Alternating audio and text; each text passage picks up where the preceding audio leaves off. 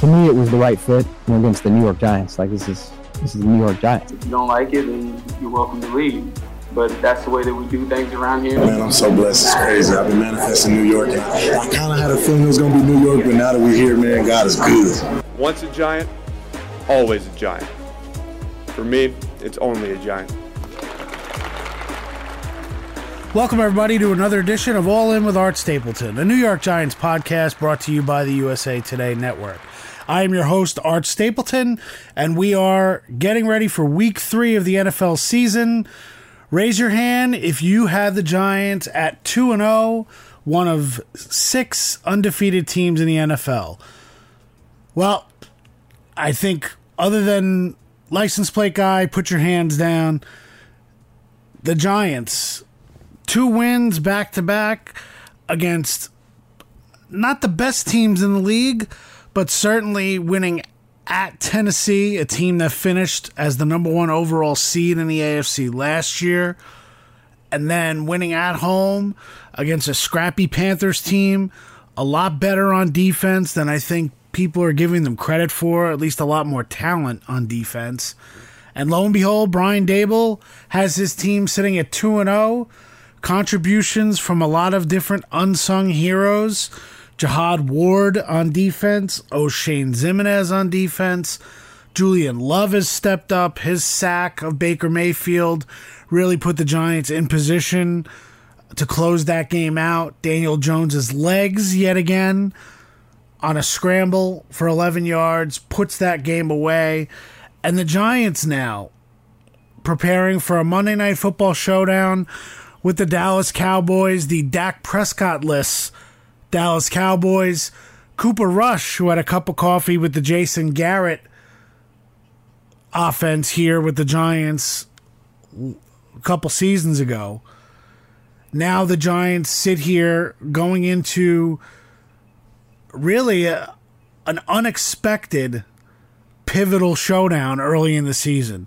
Eagles out of the great out of the gates very well, undefeated, and looked very, very good on Monday night. The Vikings, I mean, Kirk Cousins and the Vikings, uh, when's the next time they're going to actually have a good performance in prime time? The next time will be the first time. So the Eagles win that game.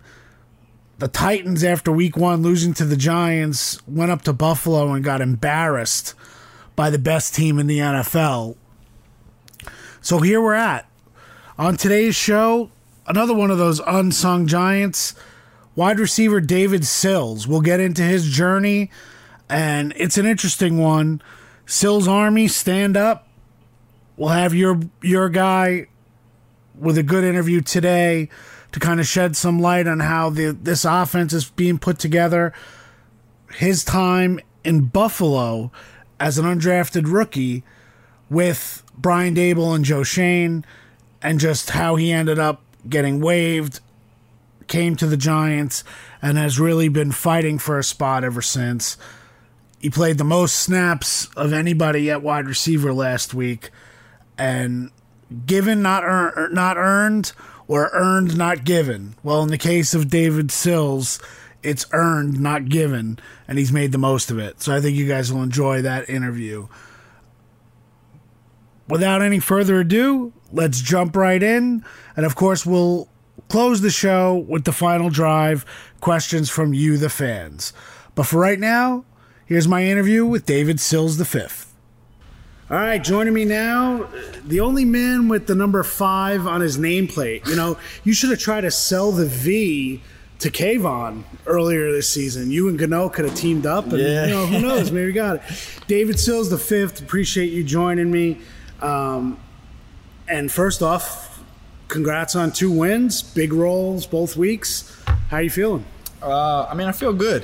Uh, obviously, it's always great to start the season with two wins, um, especially you know how we did them. Obviously, we we're not where we want to be yet um, as an offense. Uh, defense has been playing great, but uh, we got a we got a group of fighters um, on offense, and um, you know figured out how to get points when we needed it. And um, you know, like I said, we gotta we gotta tighten things up a little bit on offense, but uh, nonetheless, it's good to start two and oh. zero. big night in MetLife Stadium, the the whiteout that everybody's talking about with you got you know Giants, Cowboys. It doesn't get any better than that. But I wanted to take you back a little bit. Um, we'll, we'll go way back in a little while, but I watched the video on the Bills website from when you your draft year when you were being recruited as an undrafted rookie, and I just it struck me watching Joe Schoen basically walk the halls with a cell phone trying to track you down, get get whatever scouts were involved, talk to your agent, uh, and then finally the Bills land you as an undrafted free agent.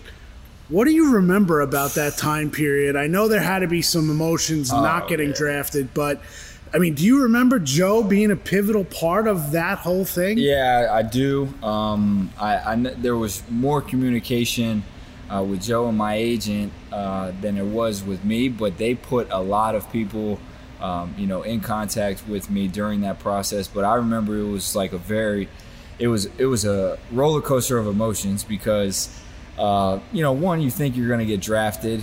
Um, you know, and and really, while the seventh round is still going on, you're getting calls, and you're like, okay, what is going on? And you Right. got to make a decision in the next, you know, 10, 15 minutes because they got to like fill their deal and the whole thing. So it kind of hits you like you really don't have any time uh, to think about it, which is, you know, it's different than getting drafted because you can kind of pick where you want to go, but you've got 10, 15 teams calling you to like figure, and you have to figure out within a five ten minute window of like, okay, Right. what's the best situation for me? Um, you know, but they, they did a great job. Um, you know, I was really happy with my decision to go to Buffalo. Obviously, it didn't work out. Um, you know, injuries kind of happened in minicamp. Um, you know, it, it just. But you didn't have not to interrupt you, but but that preseason, you had an impact that preseason. I mean, it wasn't a, a it wasn't a slam dunk that they weren't going to keep you, right? Yeah. I mean, it, was that an opportunity to stay there uh, on the practice squad in Buffalo? the way Um, things played out. No, I don't. I don't think at that time it really was. Um, you know, they had a they had a really good receiving core, a deep receiving core. Um, you know, at the time, and uh, I think I- you know I needed to develop more, and, and there was areas I can improve on. Um, you know, and the Giants reached out to me about coming here, so got in the car, drove here. Uh, yeah, early the next morning, practice here the next day. So it was kind of it, it's it's really crazy how things kind of work in the NFL. But um, you know, been able to uh, stay here for a little while, and um, you know, it's finally starting to pay its dividends. You know, it's crazy because this is now your third regime here in, in four years. Yeah. I mean, you caught the tail end of one. You were with the, the Judge Gettleman regime last year, and now you're here with the guys that essentially were fighting for you to be in this league Yeah. right from the very beginning. And you come here.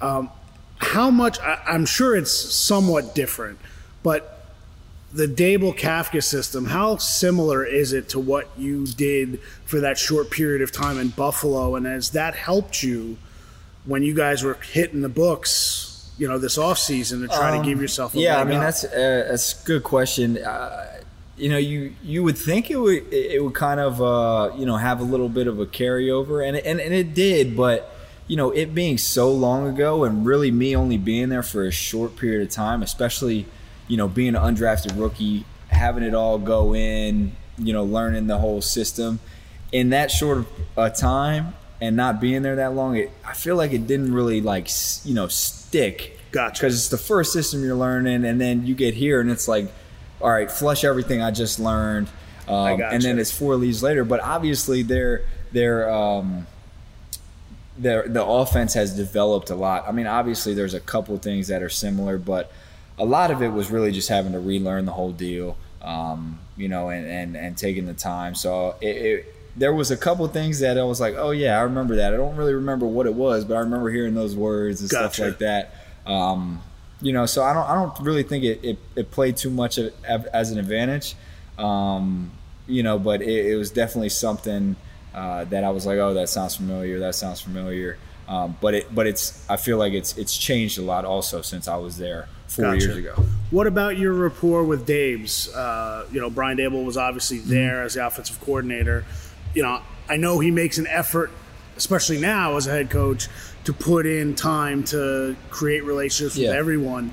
did did you have much of a relationship in the couple months that you were there? Um, you know, I we we uh we definitely you know had a relationship. Uh, it it was tough because um you know I pulled my hamstring in uh, rookie minicamp, so I was out for most of uh, OTAs and um, you know mandatory minicamp. So like really training camp.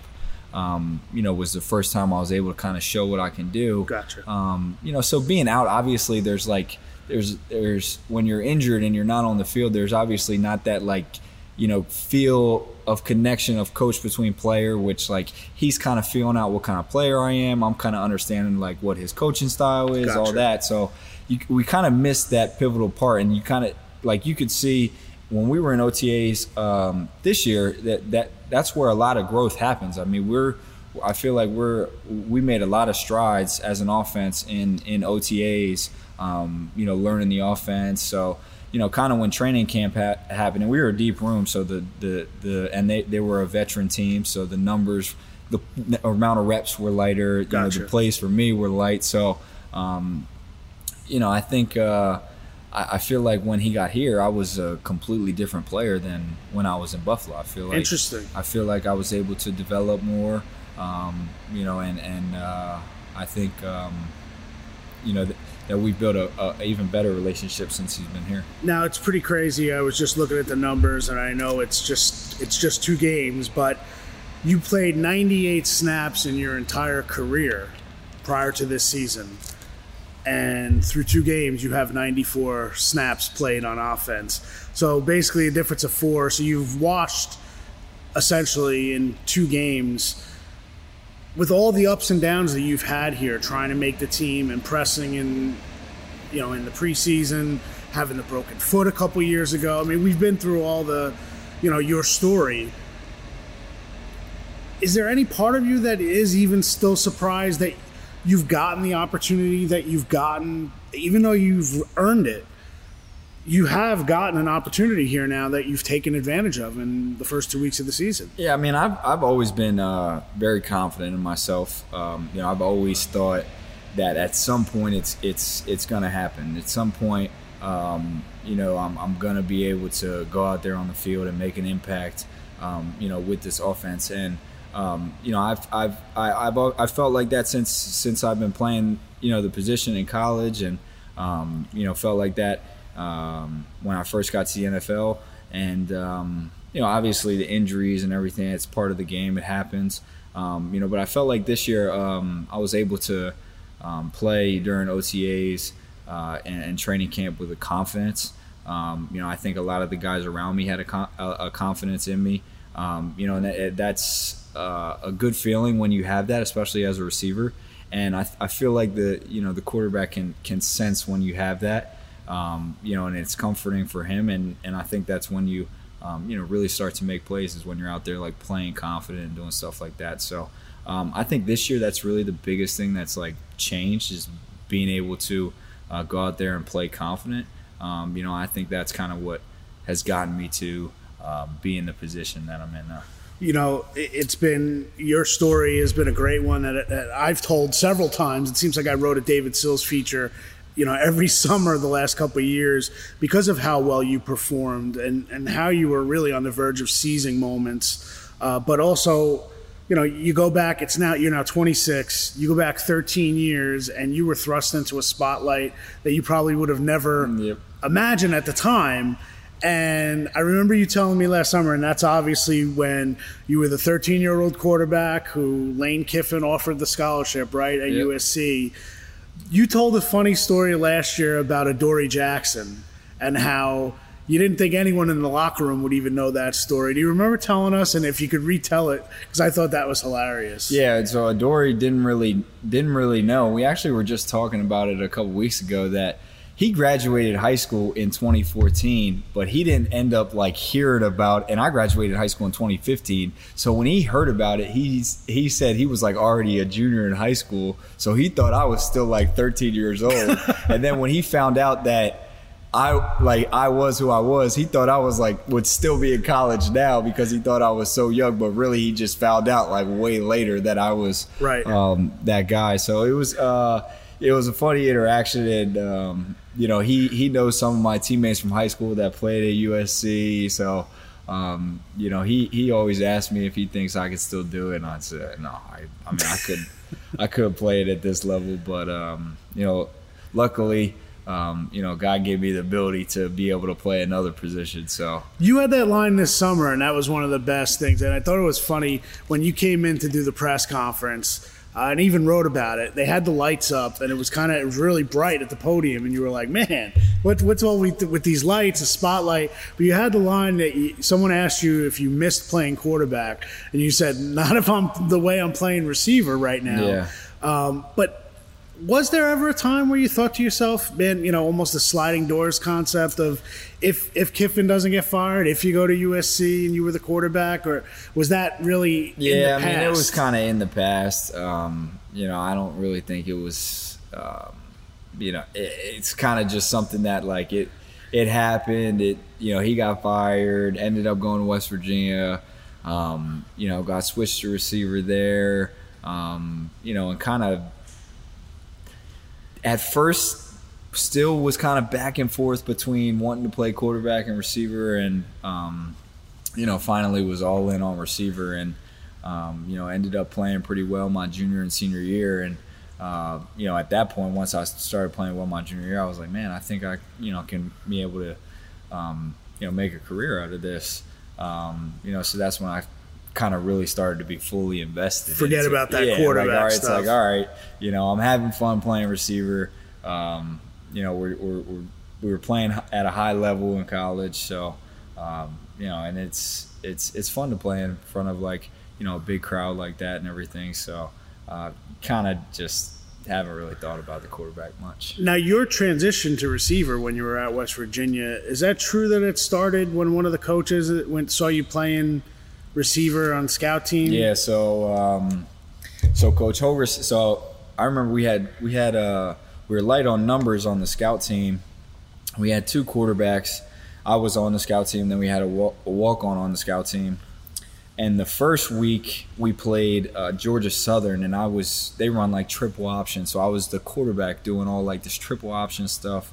So then the next week we were thin, and they were like, "Hey, like go to receiver. We got another quarterback. Like we need you to play receiver." So I go out there and playing receiver, and um, you know things are things are going pretty well. Like I'm out there catching balls. Right. You know, I'm asking the equipment guys like, "Hey, can I get a pair of gloves?" Like you know all that, and um, you know, a couple weeks go by me doing that, and Coach Holgorsen comes to me uh, like the day before one of the or one of our games, and he's like, "Hey, you want to play receiver tomorrow?" Right. And this was back when you play one snap, you burn your red shirt. I was like, Coach, like I don't really want to like burn my red shirt for this. Like I don't really, you know, I'm raw. I don't know what I'm doing. Like don't want to do that. And he was like, All right.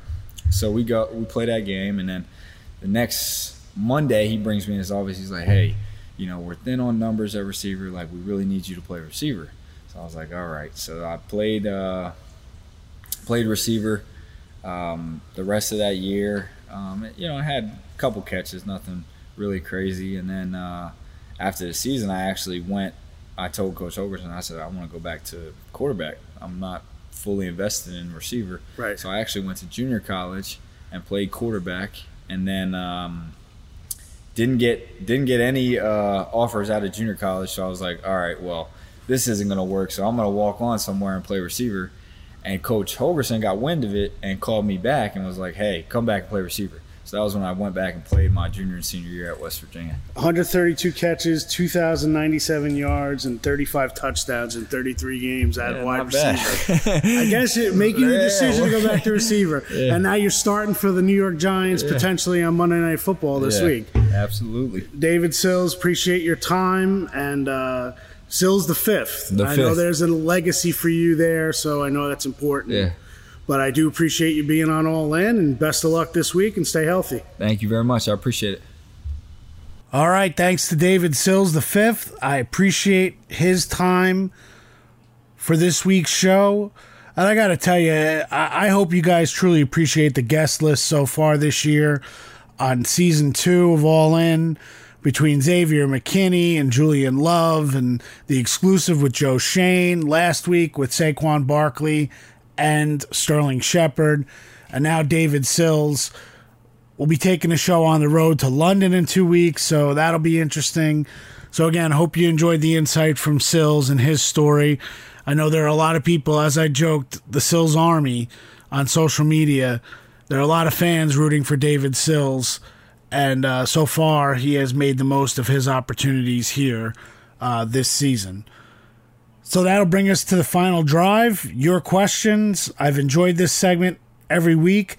Kind of gives me a feel for where you guys, what you guys are thinking in terms of the Giants and the direction of this team. Let's go right off the bat. Tony Math. Do you think the Giants will be all in on Lamar Jackson this next offseason? Well, that's an interesting question, Tony. And the, the quarterback situation are go- is going to be one that will be a continual process. Daniel Jones is the quarterback.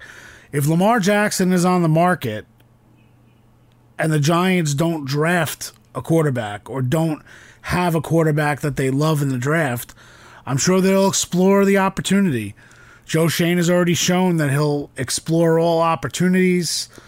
And I think, you know, it'll be interesting to see if Lamar Jackson would be a fit in this Brian Daboll, Mike Kafka offense.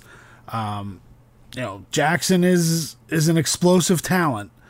Um, it'll be like I said, his his recruitment if he hits the market would be fascinating because you'd find out a lot about teams and the way they view quarterbacks and whether they're willing to adapt to the quarterback rather than have the quarterback adapt to their system.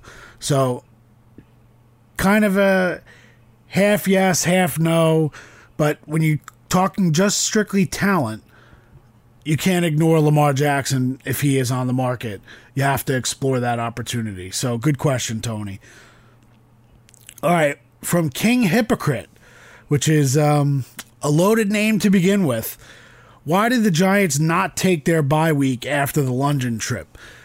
This is a, a, very interesting part that, that the NFL didn't used to give teams the option.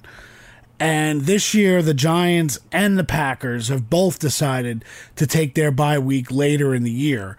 And I think it's in part because they've gotten the trip, the travel to London down so smoothly that they feel as though it's just a little bit of an extra West Coast trip. You know, they'll be flying to Seattle and it's a six plus hour flight, commercial. Giants aren't flying commercial.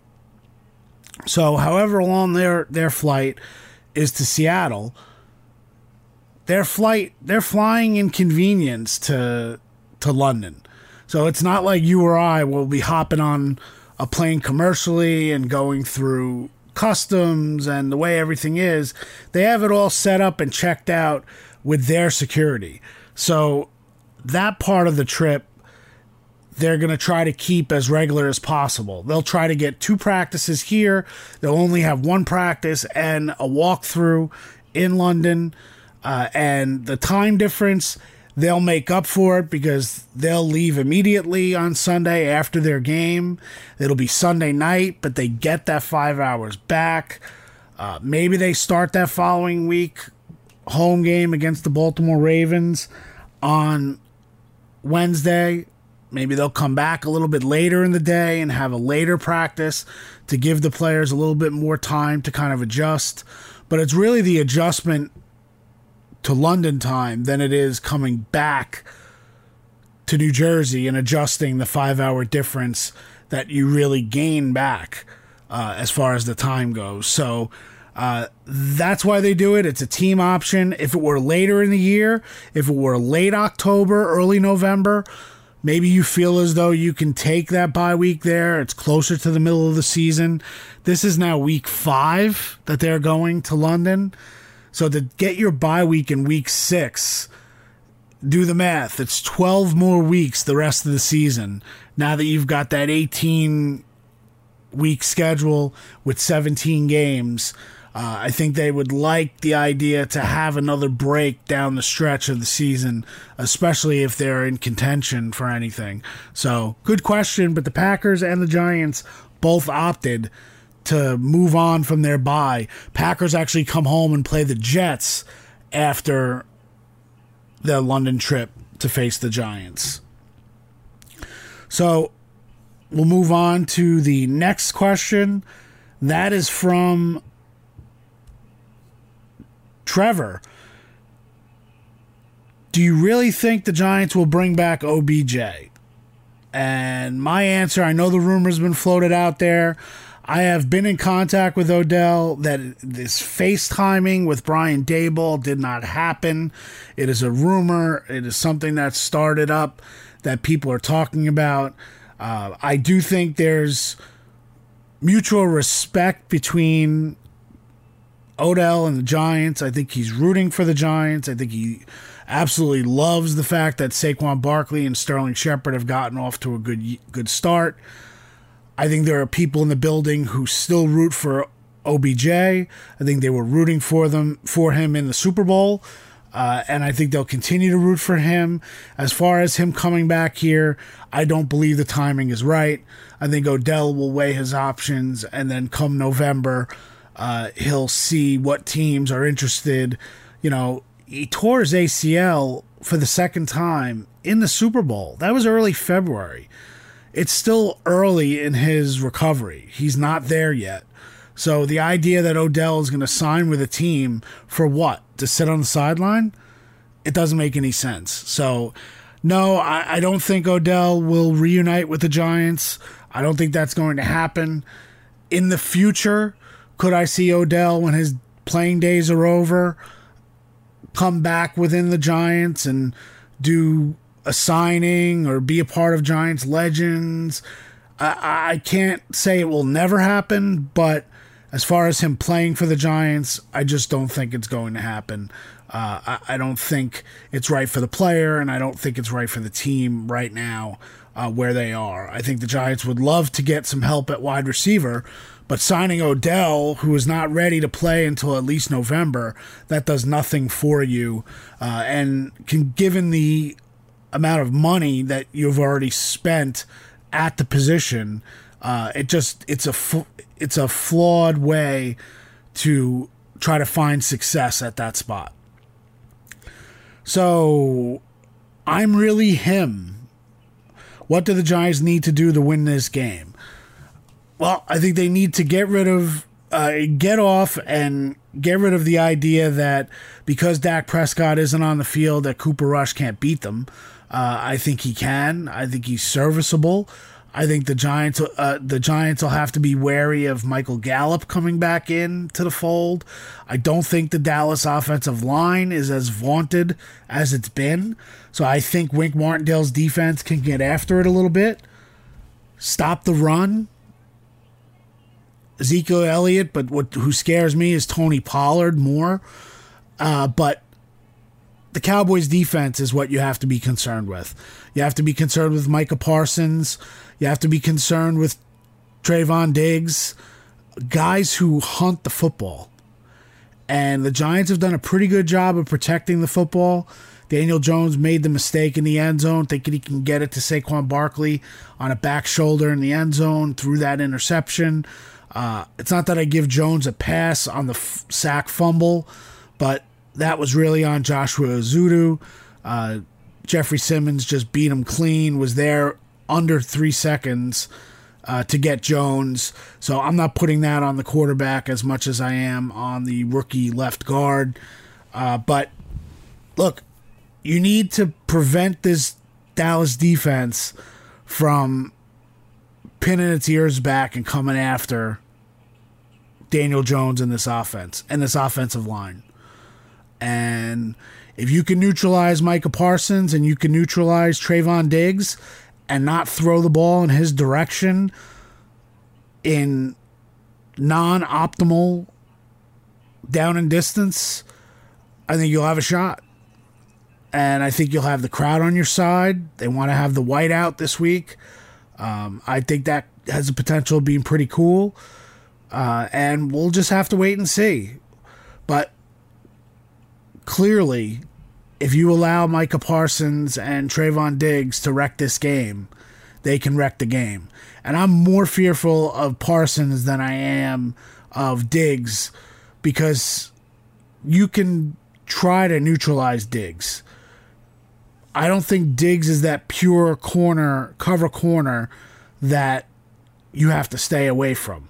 He's a playmaker that you need to watch out for in the back end of the secondary because if you put a ball up, he's going to get it.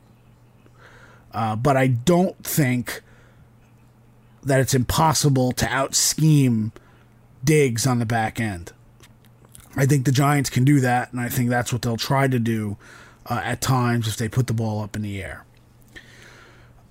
Julio Souza wants to know Is Daniel Jones uncomfortable with the interior line, or is the scheme more difficult this year? Appreciate you being a big fan, and you don't miss an episode of the podcast. Uh, I think there are times where Daniel Jones does look uncomfortable.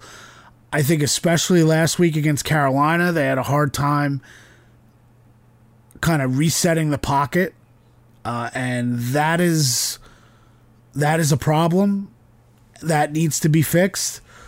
But I do think that Daniel Jones has a good game in him coming up. I'm not sure if it's this week or the next week against Chicago, but I do think you're going to see an opportunity where some of these plays break open and Daniel Jones shows you uh, that he's probably more comfortable than he's looked to this point.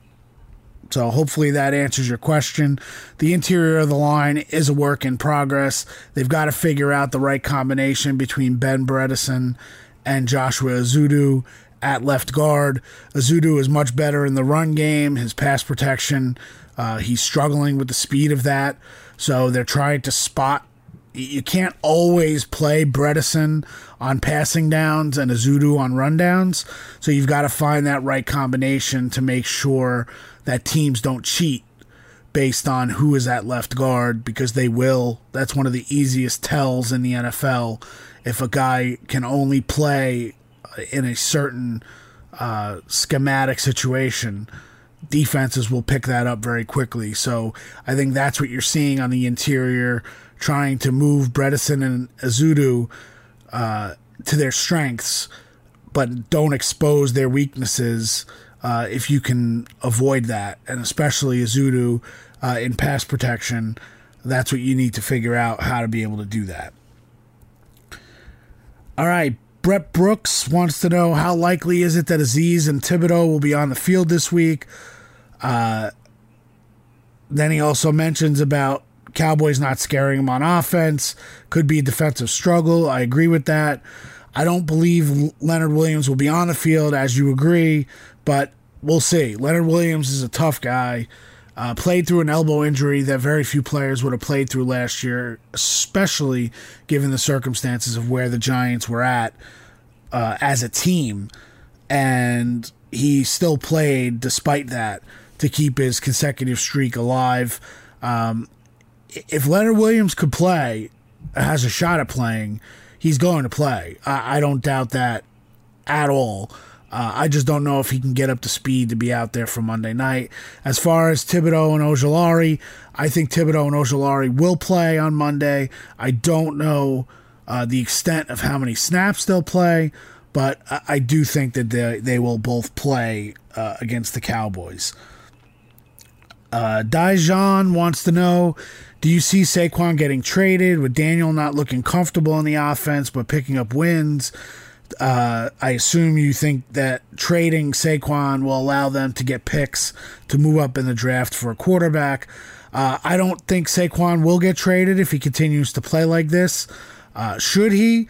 I think the Giants probably should look to make that happen if they've already decided that they're not going to re sign Saquon next year. And I'm not sure as we've talked in the preseason, I don't know if re-signing Saquon is the right thing for this team, uh, but uh, if they've already made that decision, then it's something that they would have to consider late in October. Now, if they're sitting there at eight and two, that's a much harder thing to pull. But if they're three and five, I think they need to be realistic, or three and six, realistic with where they're at, and um, also judge what that would do in the locker room. Saquon's a leader on this team. They would just need to judge it. I'm not saying that would need to prevent them from making a deal if somebody comes calling with pieces that could help them in the future. But you always have to weigh the impact on the locker room uh, and where you would be at, especially since Brian Daboll has earned the trust of this team. And now to give that trust away by getting rid of one of your best players, uh, right now, the best player on offense specifically, uh, I'd say it's Saquon and Andrew Thomas. Um, so just something to consider. That would be my uh, my take on that. Um, Philip Durkowski wants to know more about Azeez and Kayvon. I pretty much answered that. What is the offense? Uh, you know what, Phil? I'm not gonna. You know what? This is one of those names where we used to have fun with it. I'll I'll say, you know, the the idea of Phil McCracken, I don't believe that that is your real name, but I'll have fun with it and say, what does the offense need to do to take them from a nice story to the playoffs? As simple as it is, score points. They need to start scoring more points than what they're scoring uh, because consistently they haven't done that. Um, Isaac Medina wants to know, based on lack of playing time, do you think the Giants will cut Kenny Golladay? No, I don't believe they'll cut Kenny Golladay just based on, even with his comments this week, where it seems like he's a little disgruntled, unhappy that he only played two snaps the other day. All I'd say is good. If the team is trying to send you a message, and good for Brian Daboll. How how many years are we going to hear about this guy's on scholarship, but the front office is forcing him to play. And now they do the reverse, and people want to know how come Kadarius Toney and Kenny Golladay aren't playing. Because they're going through practice and they're saying, you know what, we have a better chance to win with these guys on the field. Good for them. And they've actually won. Now if they lost, then you could say, okay, well, your your method is not working. So maybe you should play these guys who are more talented. But you're telling me that not based on salary. If we were watching in the summer, who's a better player, Kenny Golladay or David Sills? I think you'd get out of 10 people, five people say Sills, five people say Golladay, and not knowing them. And really, when you terms of in terms of production, it's even higher slanted towards David Sills. So here's where I think people are falling into a trap of, and I don't want to say the big bad New York media, but there's a game going on in the media right now, and I'm trying to stay away from it. The reality is, this summer, or even going back to the spring, or going back to last season, we all watched Kenny Golladay. The feeling is that, oh, Kenny Golladay, look at him. He's not giving 100% in practice. He's not making plays. He has no chemistry with Daniel Jones. All of this stuff. Now, Kenny Golladay is not playing because the coaching staff is acknowledging the fact that we are a better team right now with him on the sideline. And now we want to go to Kenny Golladay in the locker room and see if Kenny Golladay is going to spout off and be disgruntled. And now we're defending Kenny Golladay because he's not playing. All I'm saying is read between the lines. Take a step back, see what's going on here there are a lot more people who watch this Giants team who realize why Kenny Golladay is not playing. Regardless of what you hear in the media, I know Julian Love was asked the other day on with Tiki and Tierney the idea of what do you think of Kenny Golladay not playing? He said, well, it's interesting. This team knows. This team watches. They see who's playing well and who's not playing. They see who's giving 100% in practice. They see what's going on. So again, I'm not not here to knock Kenny Golladay. I hope Kenny Golladay finds his rhythm here. He hasn't since he's been here. But the idea that Kenny Golladay is going to be cut, that's another story. This contract will not allow him to be cut. The Giants would would owe an extra four and a half million dollars to the salary cap without Golladay on the roster. They can't do that. And if you think you're going to get Kenny Golladay to demand a trade and be able to trade him, then he'd have to scrap his contract and give up money to get out of here. And I do not think that Kenny Golladay is ready to do that. Uh, again, I haven't asked him that. I'm just going off of perception. Why would he give up money to get out of here thinking that he's going to get a contract anywhere close to the one he has with the Giants? Dylan Vache. The Giants' schedule looks fairly easy compared to the rest of the NFL. How many wins do you think they'll end up with when the regular season's over? I'm sticking with six. Uh, I think there'll be some tough games here. It's really the law of averages that will go against them. Uh, but look, if they're sitting 4 0 going to London to play Green Bay, you know what? Then maybe I was a little, I shorted them a little bit on the wins. But I, I'm comfortable with sticking at six. I think, like in 2016, a rough patch is coming. I could see them lose two of the next three, even three of the next four. Uh, with the Bears game, the one game that's standing out as the one that they should have a very good chance at pulling out a victory.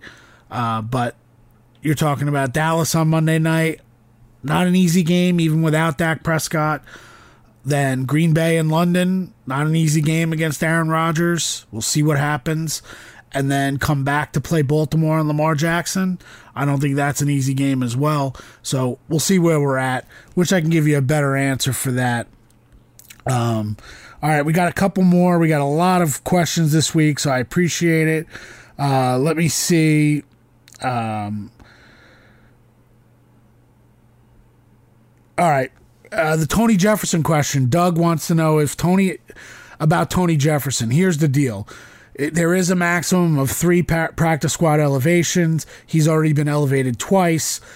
I think Tony Jefferson will be added to the active roster at some point, if not this week, next week. He'll be elevated this weekend. Uh, and then when it comes down to it, uh, someone's going to lose a spot on the 53. And that could be through injury, it could just be through we need this guy on the roster. You know, you have Jason Pinnock on the 53. He was banged up last week. He's back at practice. But Tony Jefferson's more valuable to this team than Pinnock, especially with Dane Belton back in the fold. Uh, you can look at a guy like McCloud, who was injured last week, inactive, played well on special teams, but he is not going to be out there for defense. So I think those are the two guys in that spot. Uh, that when it's time to elevate Jefferson, one of those those two guys will be put to waivers and then hopefully be brought back to the practice squad. Uh, the way things shake out, and if they're claimed on waivers, then you just have to move on. But right now, it's McKinney, Love, Belton, and Jefferson are the top four safeties. You need Jefferson on the active roster uh, without a doubt. So I wouldn't worry about that too much. This is where Jefferson wants to stay. This is where he wants to be. Uh, so I don't think he's going to look for another opportunity uh, as long as he wants to be with Wink Martindale. Uh, old school Giants, any word on Shane Lemieux's condition? Uh, no timetable just yet. He was still in a boot when I spoke to him beginning of last week.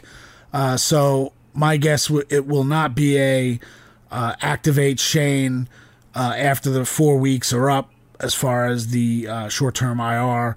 Uh, I think maybe you get to mid-season and then you start thinking about is Lemieux ready to kind of come back into this mix? Where are you sitting at the offensive line at that left guard spot? But uh, I don't think this is a, a, move that's on the immediate horizon uh, as far as Lemieux. All right, last question of the week. Ben G. Do the Giants have any wins this year if not for Richie James? Well, that's that's really tough to say, but Richie James, he's stayed healthy and he's made plays, and I think uh, he's kind of one of those surprises on this offense, and which is kind of crazy because he performed all summer. Richie James and David Sills performed all summer, and I give the Giants credit for having them both in the mix. Uh, and it's it's kind of sad when you think about Collin Johnson. What would Collin Johnson have been in this offense right now had he not gotten hurt? because he was ahead of both of those guys uh, in the rotation. So really, really tough break for Collin Johnson. And is Graham Gano the best free agent signing the Giants have made since Antrel Rolle? Uh, boy. You know what? I mean, Graham Gano has delivered. He has been healthy since Carolina got rid of him. Uh, he's definitely up there. I-, I can't think of another guy off the top of my head that I could look at and say this guy was a great free agent acquisition. Um, you know, yeah, I mean, I guess you'd have to say it, but as far as Antrel goes, Antrel played every game of a five year contract. That is unheard of in today's NFL when it comes to free agency. So uh, I, I wouldn't want to slight Antrel in any way by putting Graham into that category. But Graham Gano has been everything the Giants could have hoped for and more when they signed him uh, coming back from his injury when he was let go in Carolina. All right, that'll wrap up this week's episode. Enjoy Monday Night Football, the whiteout. We'll see the rally towels back, only this time not blue, they'll be white. I'll be there at MetLife. We'll go post game podcast just like we did the last two weeks. Sounds seems like judging by the numbers, you guys love it. So we will do that. Uh, and again, thanks for being all in. We'll catch you next week.